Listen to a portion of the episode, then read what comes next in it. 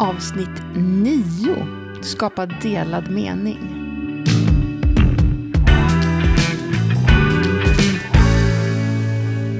Låt mig ge er ett exempel här på en gång. Jag läste eh, häromdagen om ett par som eh, i 19 år nu har gjort på sin årsdag exakt samma ritual som de gjorde på sin allra första dejt när de träffades. De gick då på bio och såg på en film och sen gick de ut och åt italienska desserter. Och de har fortsatt att göra precis det här. Inte gå på bio, men de ser samma film varje år i 19 år och äter italienska desserter. De har visserligen utökat desserterna så det kanske är lite nya smaker och så, men det är ändå deras rutin och ritual som skapar en delad mening. De kan ju varenda replik från den här filmen vid det här laget. Vad säger du om det? Det låter ju fantastiskt. Och en sån liten grej. Som Ja. ändå kan ha så stor betydelse. Just det, den har ju så stor betydelse. Det är deras grej. Ja. Deras gemensamma grej då. Mm. Och jag tror att den ger den här betydelsen och skjutsen in i engagemanget i relationen. Man är engagerad.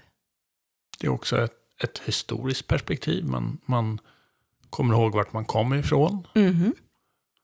Eh, Och eh, vi anser att det här skapar delad mening har ett, ett långt perspektiv framåt också. Ja.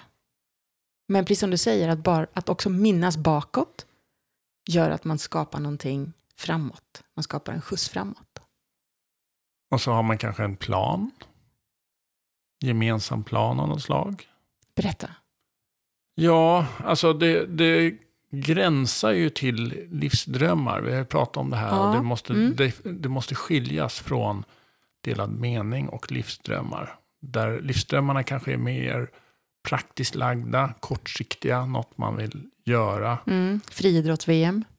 Ja, och när man har gjort det så har man gjort det. Och så Mm. lägger man det åt sidan eller Mm. kanske tar fram en ny. Mm. Och det är mycket mer individuellt.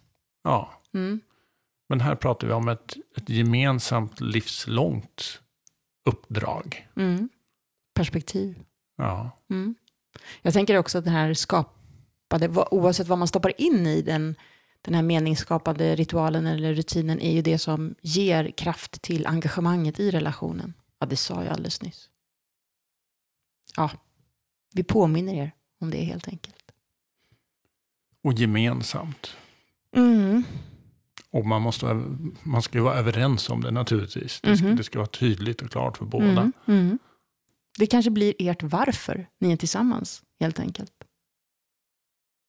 Ert syfte i den här relationen. Den skapade, delade meningen. Som byggs tillsammans. Ja. Och den kan ju ändras över tiden. Den bör ju revideras hela tiden. Kanske vid, vid varje större livshändelse bör det ske en, en revidering kanske. En uppdatering. En uppdatering. Mm. Det kan vara barn föds, barn flyttar hemifrån, Föräldrar som dör. föräldrar som dör. Någon tar blir av med jobbet.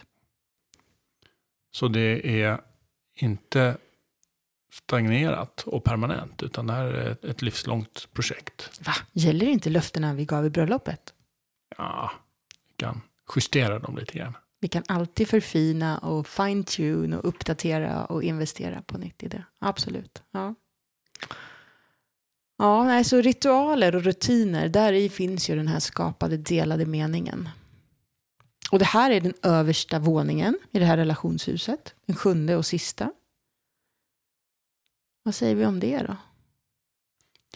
Den ska ju hjälpa oss också att, att bygga det här teamet som vi har pratat Mm. om flera gånger. Mhm. Det blir någon slags eh, kitt för att hålla ihop oss. Mm. Och ett långvarigt, segt sånt. Mm. Ja, hela relationshuset är ju egentligen med det här stora perspektivet sett ifrån är ju bara att, att skapa teamet. Ett bättre team. Ja, vad har vi för styrkor och svagheter kring den här? Skapa delad mening. Ja, Har vi satt ord på att vi skapar delad mening? Har vi, eller har vi några ritualer? Vi har ju inte den här att vi tittar på samma film och äter italienska desserter. Nej, det har vi inte. Jag, jag tror att vi gör massa små saker Mm. kring det här. Mm. Men att vi har nog inte en glasklar bild av det. Nej, alltså våran bröllopsdag till exempel har vi varit lika bra på att missa båda två och komma på sådär en vecka i efterhand. Just det ja, det var ju bröllopsdag där för fem dagar sedan.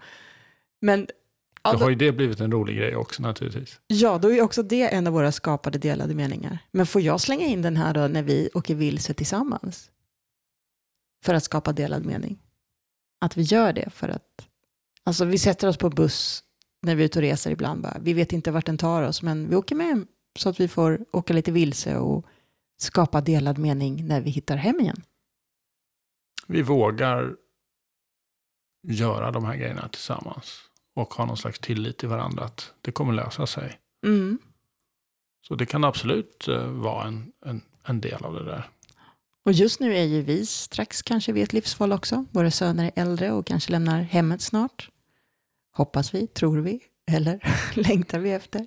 Ja. Vi är lite osäkra där. Det kommer bli tomt. Och det här är ju också en del i hur man utvecklas och bygger sig som individ. Och eh, relationen. Mm. Man utvecklas, man kan inte stå still. Nej, vi kan inte ha samma löften längre. Vi måste uppdatera dem.